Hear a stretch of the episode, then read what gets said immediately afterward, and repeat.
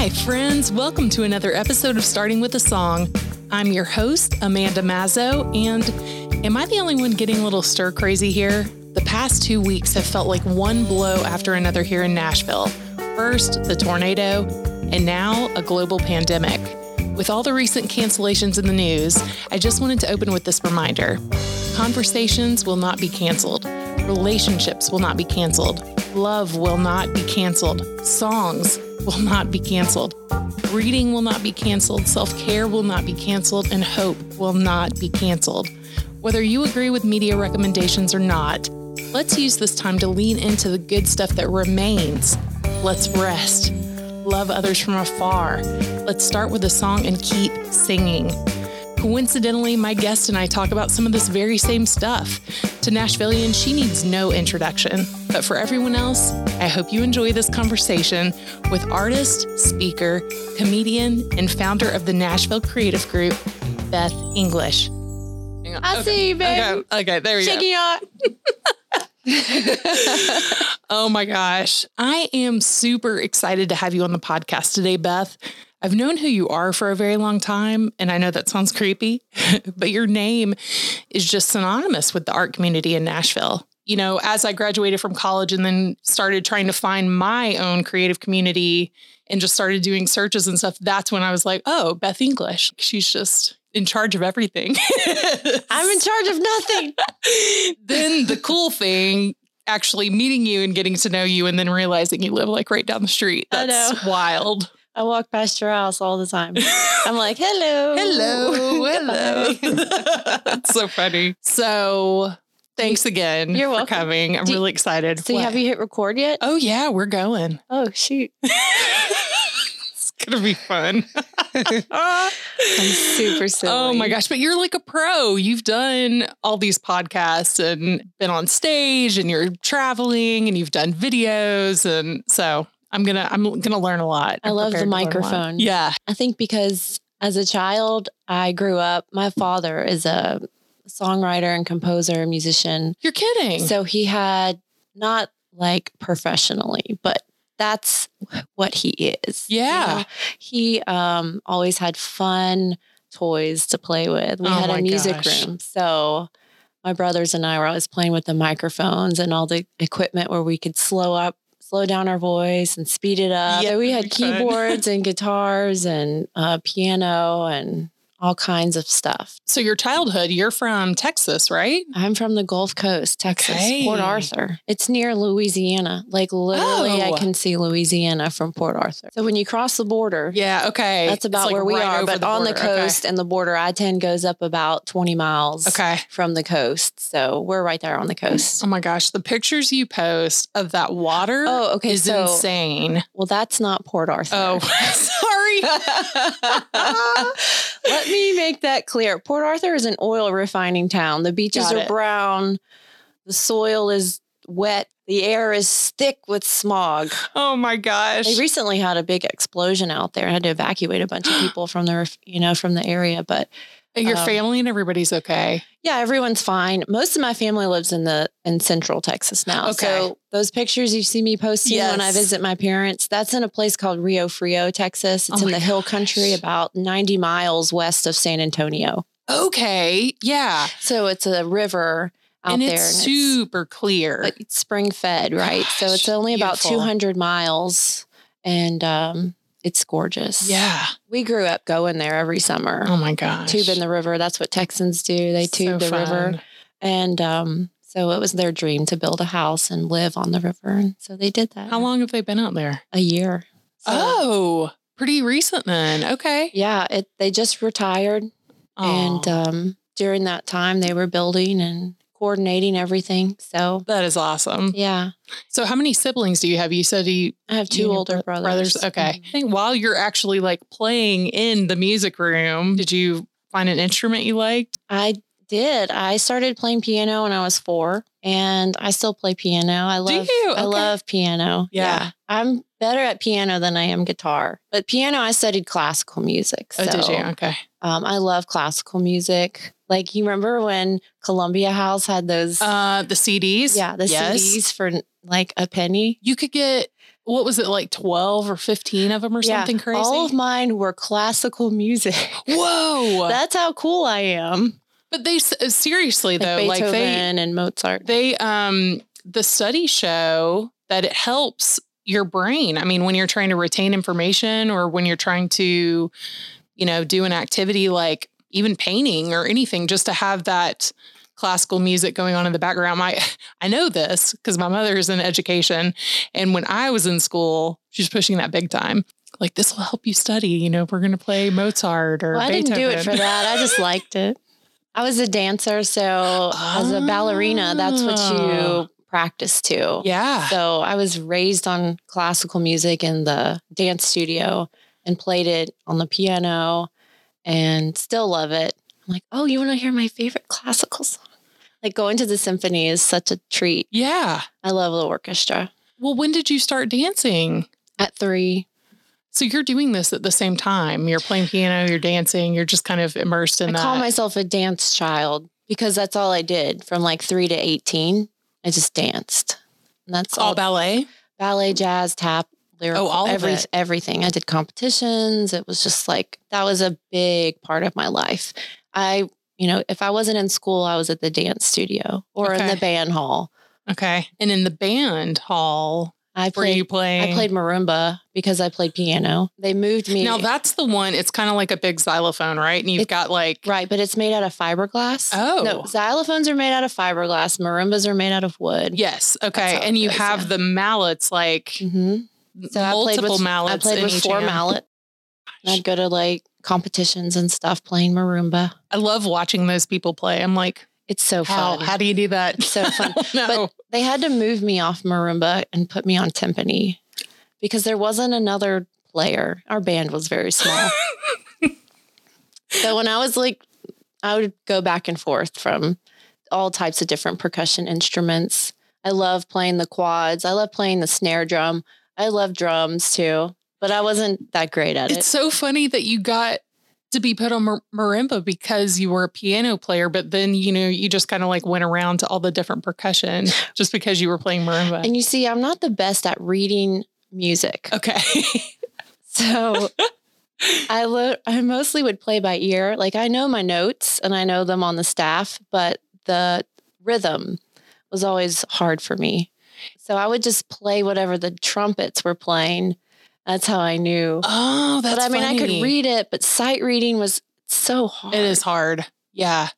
When I was in college, we had to do, um, I was a music major. And so we had to do ear training, which is that's all it is. You're sitting there and you're looking at a piece of music and you're just singing whatever you see on the piece of paper. I mean, that was just uh super intimidating. I was going to music theory competitions when I was like eight years old. I would take a test and I would have to like answer questions. And then I'd have to go perform in front of a panel of judges. the performing sounds okay. The test in theory sounds like a nightmare. I'm like eight, and this is what That I'm doing. Awful. but you probably learned a lot. My piano teacher just wanted me to do it, so I did. She was a nice lady. So yeah, I would go to. I went to piano lessons uh, when I was eight, and then I started piano lessons in middle school, and then in college I took more piano lessons. So you're you said you listened to a lot of classical music. What were some of your favorites?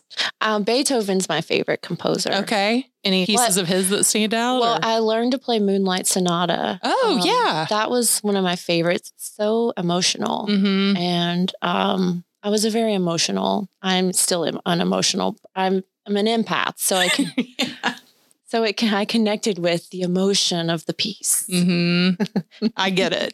Especially, I think when you're coming into that time in your life too, in high school, and just trying to figure yourself out and figure out, you know, creatively who you are, and that's a lot.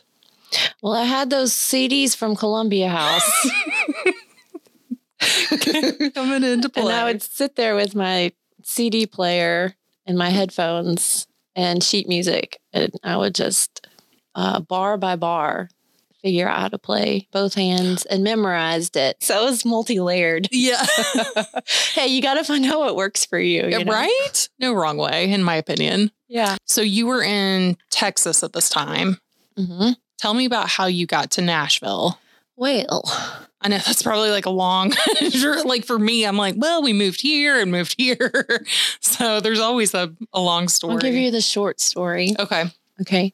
So when I was 16, I went on a scuba diving trip to Mhm. Mexico and it was the best time. What part of Mexico? It was um, south of Cancun in a place called Akumal. Uh, the Bay of Turtles. Yeah. I love that place. Yeah. Yes. And after that, I was like, you know what?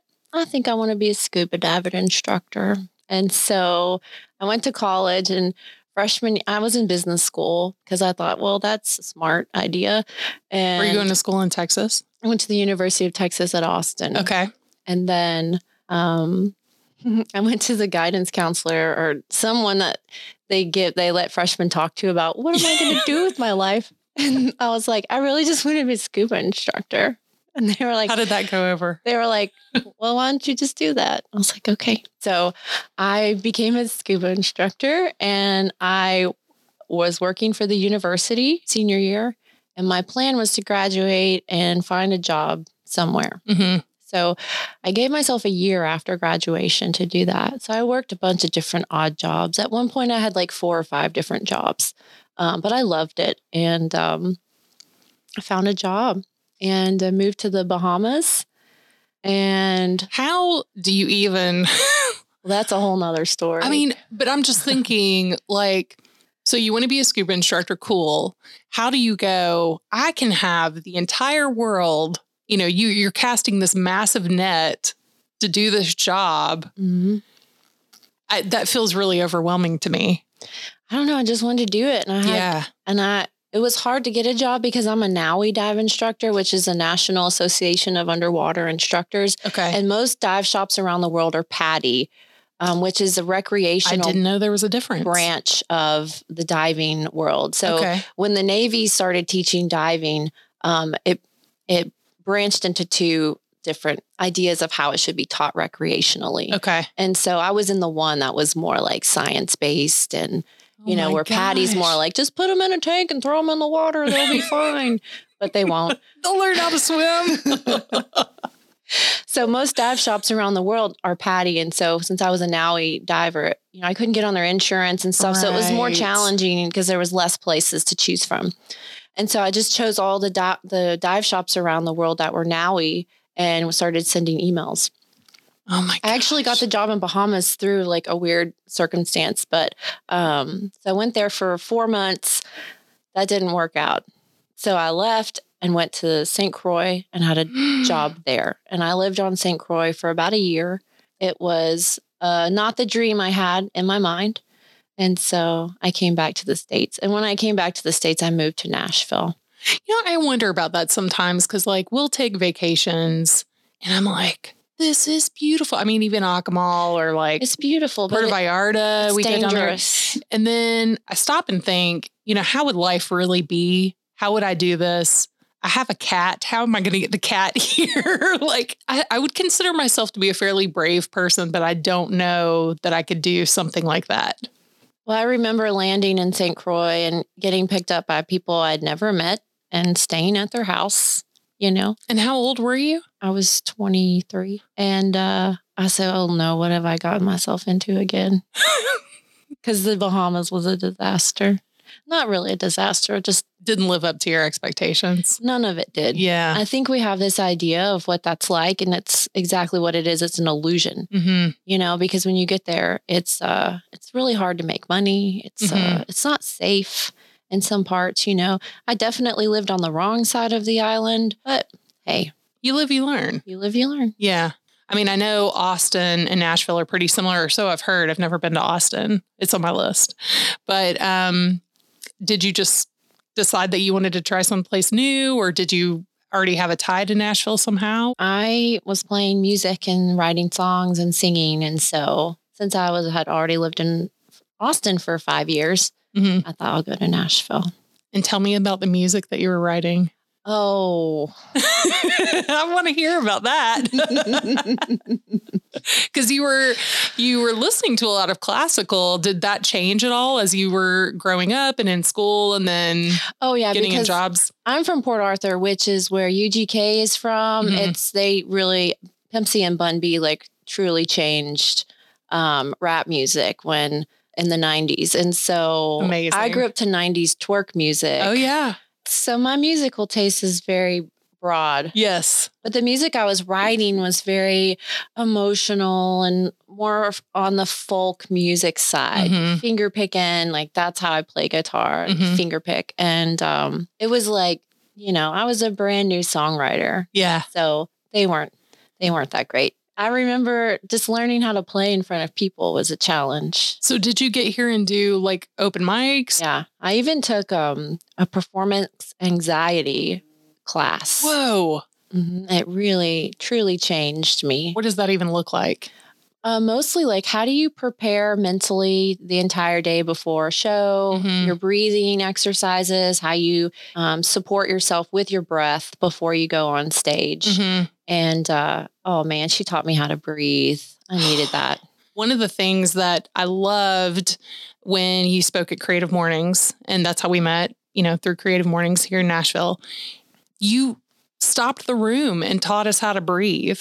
Mhm. And it was such a, you had, I don't even know what it's called, that illustration that was on the, um, well, not an illustration. It it was was like a, like a gift. yeah, like a GIF on the screen. And it was like inhale, exhale to the timing of this GIF. That was, gosh, that was 2017. Yeah, but wasn't it like it was, was either like July. springtime or it was July? Yeah, my f- grandfather had passed that June, and I just remember that being like, like sitting there watching it, breathing to the rhythm of it, and feeling like this is the first time that I've stopped and like taken time to breathe.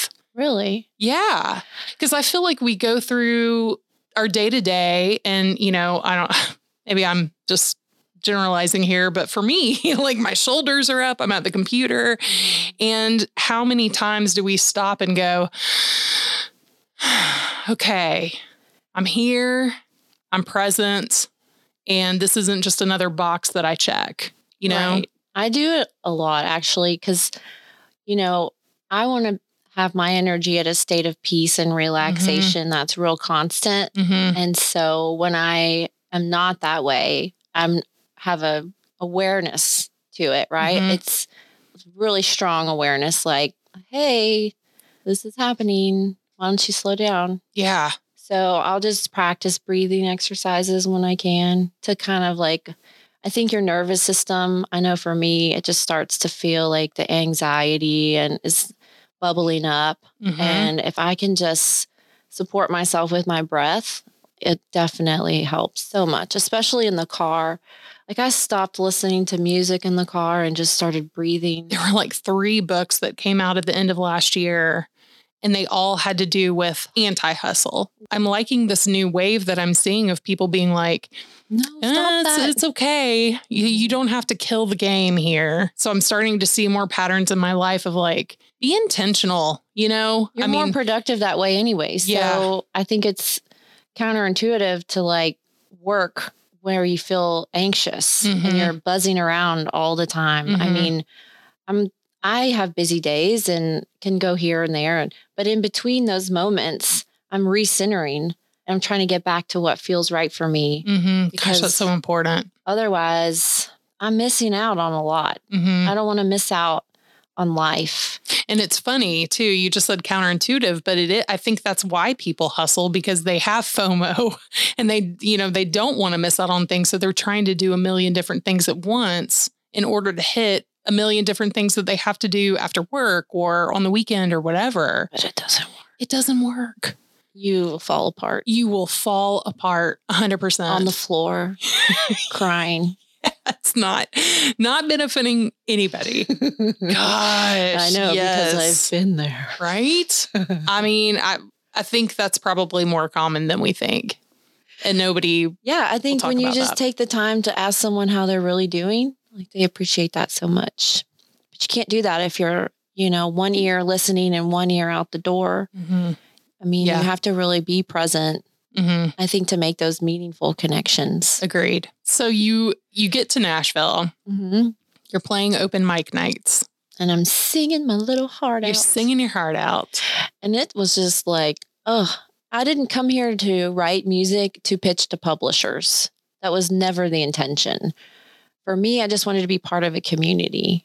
And so I was you just came here to and I was also sing for- painting and okay. I was just having fun, you know, like this is a you know, this is a creative playground Nashville is and I think Mhm. if you think about it like that, you'll let yourself get involved in a lot of different things that you may have not, you know, thought of initially Mhm. or or like what's the most common thing to do? Oh yeah, go to open mic. But then you find yourself making friends, meeting up at their house, having jam sessions at their house and that's so much more fun than Mhm. performing at an open mic to people who don't really care to listen. Mhm. I mean, I was playing one night at 12th and Porter when it was down there. Is it still there? I don't know. 12th and Porter is The building's still there. It hasn't been knocked down Yeah. yet, but it's something Yeah. else. the uh, what's around it is completely different. Yeah. But I was playing some music there, songs that I love. Mhm. And this man was like, I didn't really like your music. He's like, I like to dance. And that wasn't dancing music. Was, like, oh gosh. I was like, no problem. I had fun. Yeah. So I was doing that. I was also painting. we hadn't even really talked about that, but how did you was art just natural because you were growing up in this creative household? I don't know. I just um I just start I just started painting and when I moved to Nashville. Oh. So I just did it. I didn't no one taught me. I just you it. just wanted to try something new. well, I mean, I love art. hmm And in college I was in art history and um really loved the stories behind the artist Mhm. and the work and why they made the work and Mhm. you know felt like wow I want to do that. I love this lifestyle I'm learning about.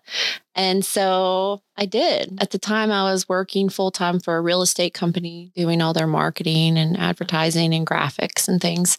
And um, they were my first collectors the realtors would buy my work and and then I would get in shows and I would sell and so I was selling pretty quickly Yeah. and um you know that's when social media really took fire in Mhm. 2007 and 8 hmm and um so I was blogging I was doing newsletters I was doing social media marketing really building my brand online so I was doing all of that and um I was there three and a half years and then I left Okay. And then um, was a creative director for an entertainment company. I had a lot of different jobs because when it came down to it, I knew what I wanted to do, hmm but I wasn't there yet. And I tried to go out on my own a lot, like a few times, and it didn't work out.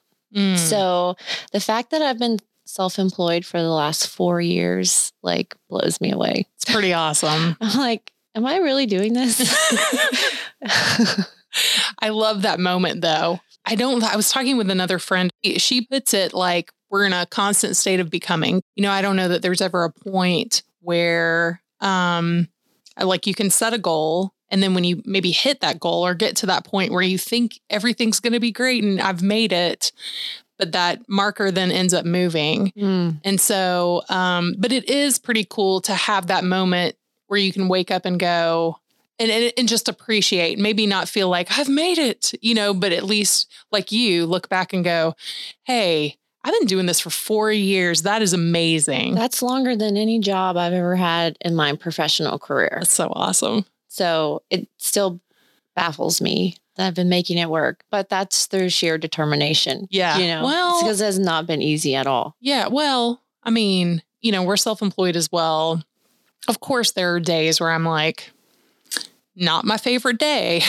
you know, like You're this, panicking. this day is hard. but ultimately, the things that are important to me, having flexibility, getting to work with people that I like and want to work with and that inspire me to be more creative, those things outweigh some of these other, I- and everybody's different. You know, some people prefer the money or benefits and um I, or security. Yeah, So- I think living in the islands really prepared me for this life. Oh wow. Interesting that you'll you're now able to kind of look back. Yeah, because I mean, I didn't have anything. Yeah. And mo- most of the people there didn't either. So I got used to that type of lifestyle. And so I've been living that same lifestyle, uh, you know, like I just made it work and that's what you have to do. Yeah. If, you, if this is what you want to do, you have to go all in. So the next part to this, you know, we talked a little bit beforehand about how starting with the song got started. And you and I both attended the story conference last year. You know, hearing these stories about liminal space. And um, I remember emailing you, and you were like, I face the unknown every single day. This is going to be perfect. and that's true. I mean, when you are working for yourself or when you're responsible now for you, you still have bills, you still have all this other stuff, but it's so important to be true to who you are and to go after the things that you believe in, the really what you want to prioritize for your life. You get to design it however you want. yeah. You know, like I looked at my expenses and I said, how low can I make these? How what's the minimum amount I need to bring in every month? And then I sh- I I, w- I started there. I do a lot of good. meal prepping, try to stay ahead of because because eating and all that just takes up time, and I would rather be doing other things. I know a bunch So of people that would disagree same- with you. I- I know. I know, but I eat the exact same thing pretty much all the time. Yeah. So I don't I don't think about it. I have my favorites and I'm happy. So Hey, and it makes meal prep easy yeah. if you know what you, you know what I mean, I think. I made oatmeal for two weeks in my crock pot yesterday. So you make oatmeal in your crock pot. yeah, because it kept boiling over that? on the stove and I had to clean it up. It's the mess. You just mix it. It's the same proportions. You just put it in there for about three hours. And I wanted to make a double batch because I was Because then you can just put it. You can just put And it in the I just fridge. reheat it. Yeah. Mhm. Gosh, it's that's so good. smart. It's oh my god, it's oatmeal with cinnamon and Mm, agave and come on. blueberry and coconut milk. You know what I love? Like I'm getting really off topic, but when when blueberries cook and they kind of burst open. Oh, that's the best. It's so good. It's like a freaking cobbler for my breakfast. done. I'm doing this. I try to stay really healthy Yeah. because it's good for your brain. yes. Um, and and everything has always been. When I found out I had brain trauma from being sexually abused, I started thinking about my brain in a whole different way. Mm. And so everything that I do tries to support the health of it. Um, that means, you know, like going outside to the lake, which we were talking about Mhm, earlier, which I mhm. do a lot. That means all the food I put into my body. That means exercise. That Mhm. means creating. Mhm. Um, so I, I pretty much designed a life to support my brain health. Gosh, that's so important. When you're suicidal and you hate your life and you're having panic attacks and dealing with PTSD, I mean, that's not a good place to be in. Mm-mm. I was um my I was having some health stuff last year Mhm. at the end of the year and my brain and my body weren't working together. We're not working Mhm. together. So I was falling, my balance was off. oh man. I I fell into the wall and gave myself a black eye. And it was uh it was really scary. Yeah. And so I went to the doctor and he basically was like, Your brain's running hot. You need to, you know, relax. I knew what to do. I dramatically changed my habits. Yeah. You have to at that point. So I got off caffeine, Oh, wow. got off dairy, got off meat, Yeah. Got off alcohol, got off nicotine, just quit it all. Yeah. And it's, I'm, I've never felt more balanced and more focused now. And the only thing that I changed was my diet. We just think three meals a day we're eating, and that's just what we do to be alive. But like that has such an impact on everything. Like uh, everything. everything. Yeah. To eat whole live foods to Uh-huh. nourish your living body Yeah. versus eating dead processed foods. It's like know. it's like feeding Cheerios to a plant. It's not it's not going to work. But when you get into these times, and I think they do happen probably a lot more um, for people that are self employed, like when you're facing the unknown, when you don't know what's coming around the corner, when you're waiting on answers or um, the next job, maybe, how do you sing through that time?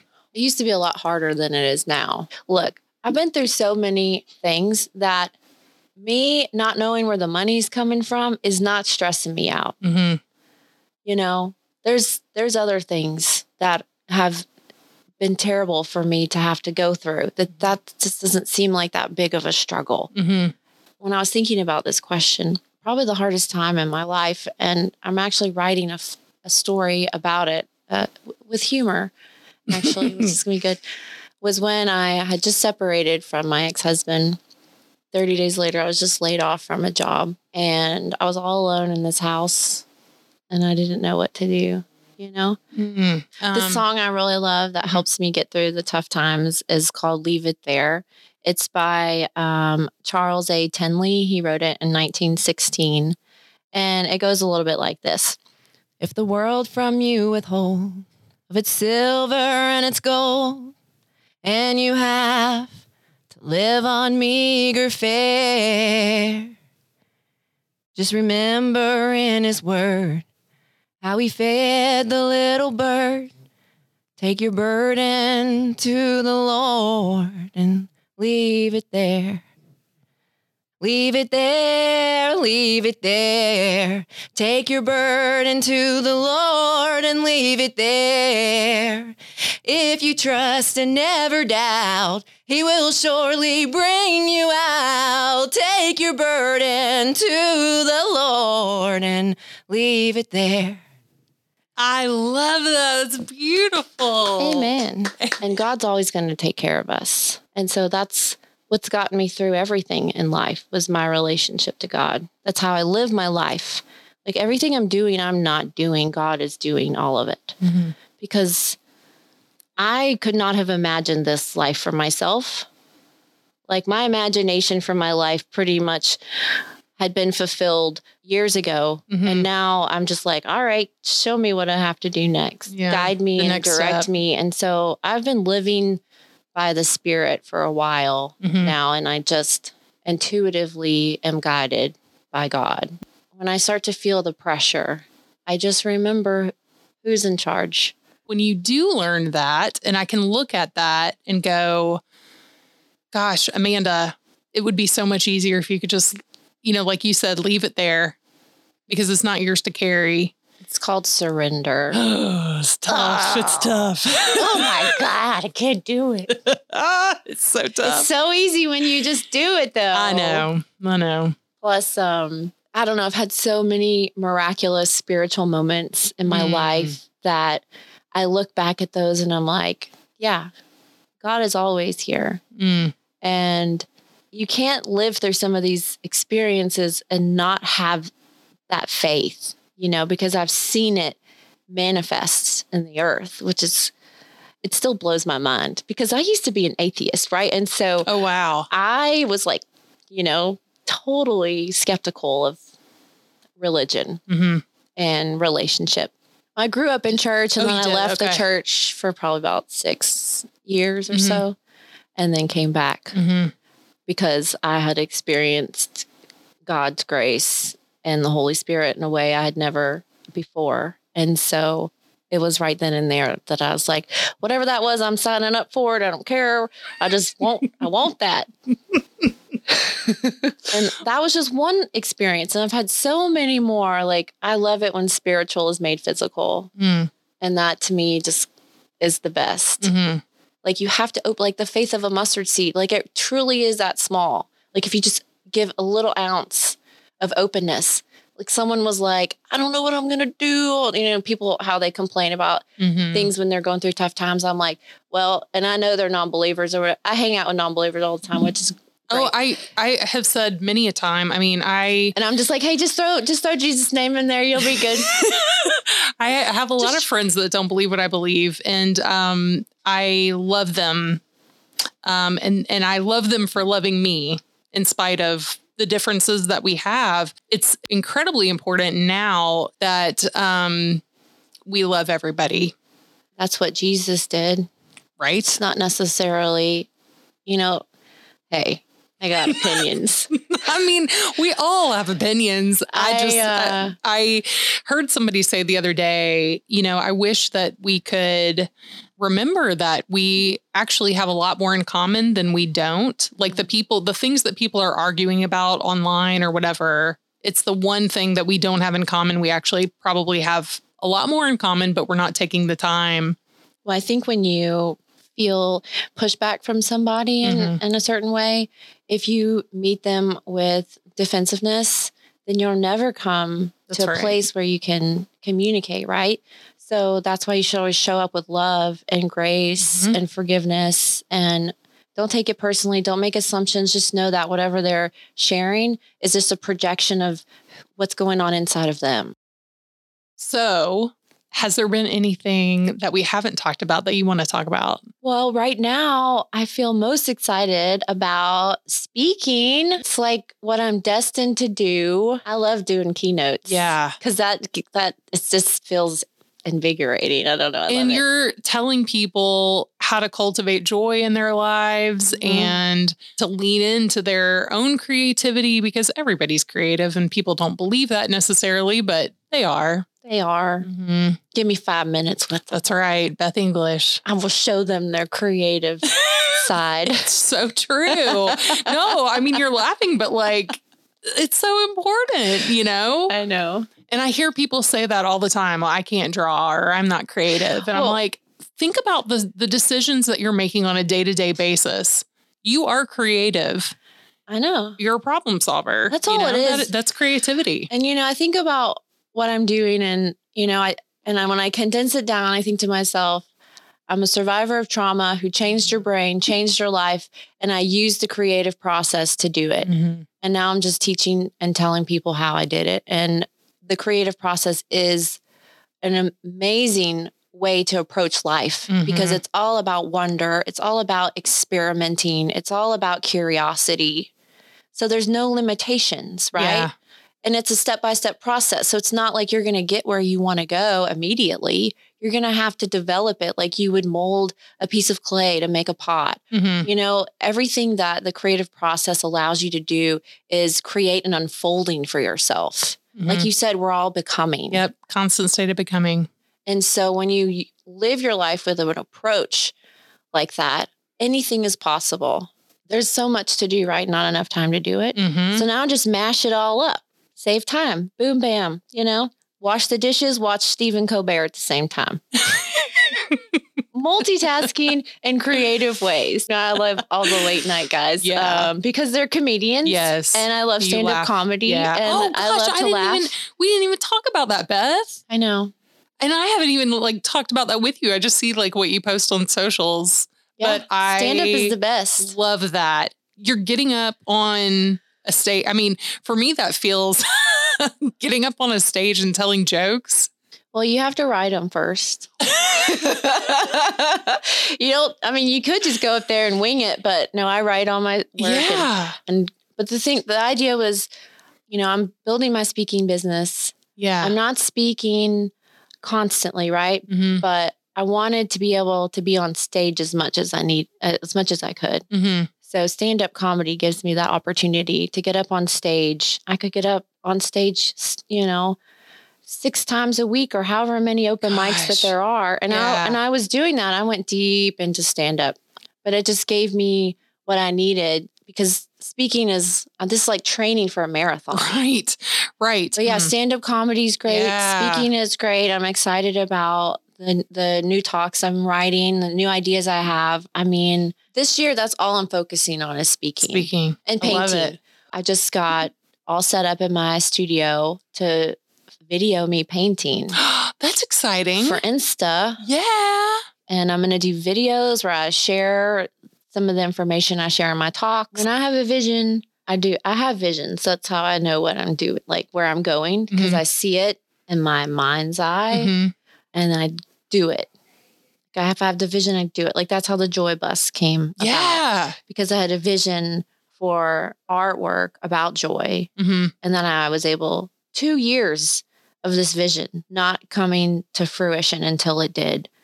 And I think like, that's wow. so important to mention. And that's something I didn't know. I saw pictures of the Joy Bus and I thought, man, that's so incredible. But to for people to know that it took and probably longer than that, just two years in your head.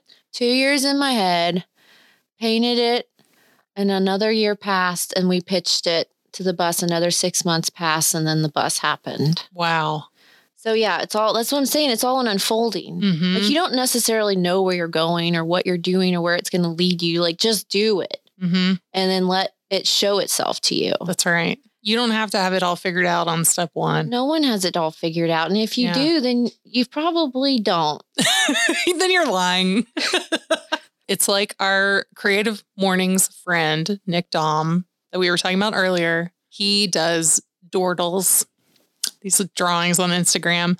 And at Creative Mornings, he printed out these posters and it's a picture of this little guy and he's happily, you know, he's jolly and walking along. But then there's these big block letters behind him and it says, I don't know what I'm doing. And we hang that up as a reminder because nobody does. And we're all just doing the very best that we can with what we have and what we know at the time. I was hosting this event and they were like, I don't know how to draw. I was like, well, good thing we're not going to do that. That's right. Just pick up a pen. We're just gonna- moving it around. And so I led them through this process where I had them, you've seen my work, there's like a lot of swirly lines and stuff. So I was like, okay, I want you to fill in this space.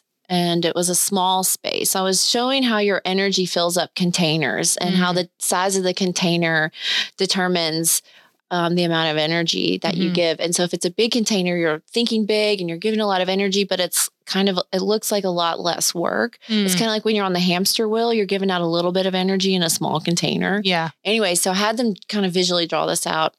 And then I was like, oh no, your life just turned upside down and turn your canvas around Oh, and gosh. do it again. And so they did it again. And I was like, oh my gosh, look. Now I want you to go and find the parts of it that you like. Mm, And I want you to accentuate them. mhm. And I want you to create from that place. Because when you're in the chaos, the only thing that's going to get you out of it is piecing it back together, especially with the things that you like and then that you enjoy that you want to keep in your life. Mhm. And everything else can just go away. Yeah, that's good. I do that all the time. I'm like, what am I doing that I need to stop doing yeah. so that I can do more of the things I want to do? yeah. And so That's good. I have to sacrifice, Yes. surrender. Surrender. We're back. And we're Back back. to surrendering. I surrender. okay. The last question, Oh. or maybe the first question, because we just kind of been talking. But anyway, this is a real question Okay. because the show is called Starting with a Song. What's your signature song?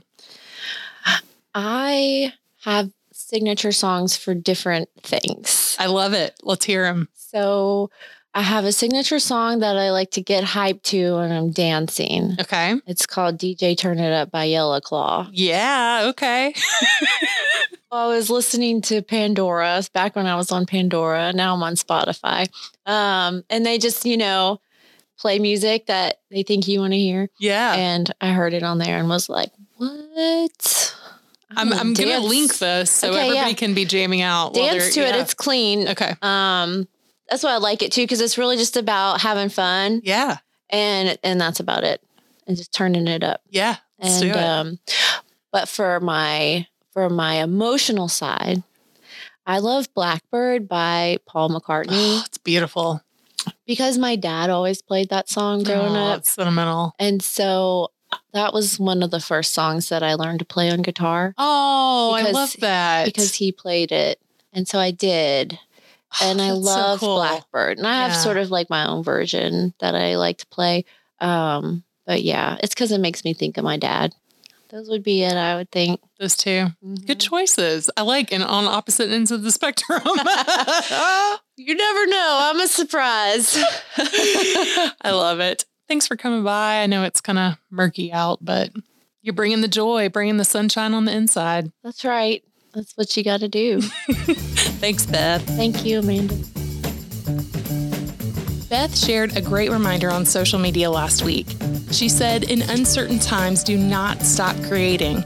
Artists are the encouragers that give the world hope. Thanks for spending some time with us today. You make today better. Go do something creative this week and share it with us on Instagram. You can connect with me at Artistic Amanda and Beth at Beth Inglish. That's I N G L I S H. If you liked what you heard, don't forget to subscribe to Starting with a Song and share the love with your friends. We'll see you back here in two weeks with episode 7 on April 1st. And that is no joke.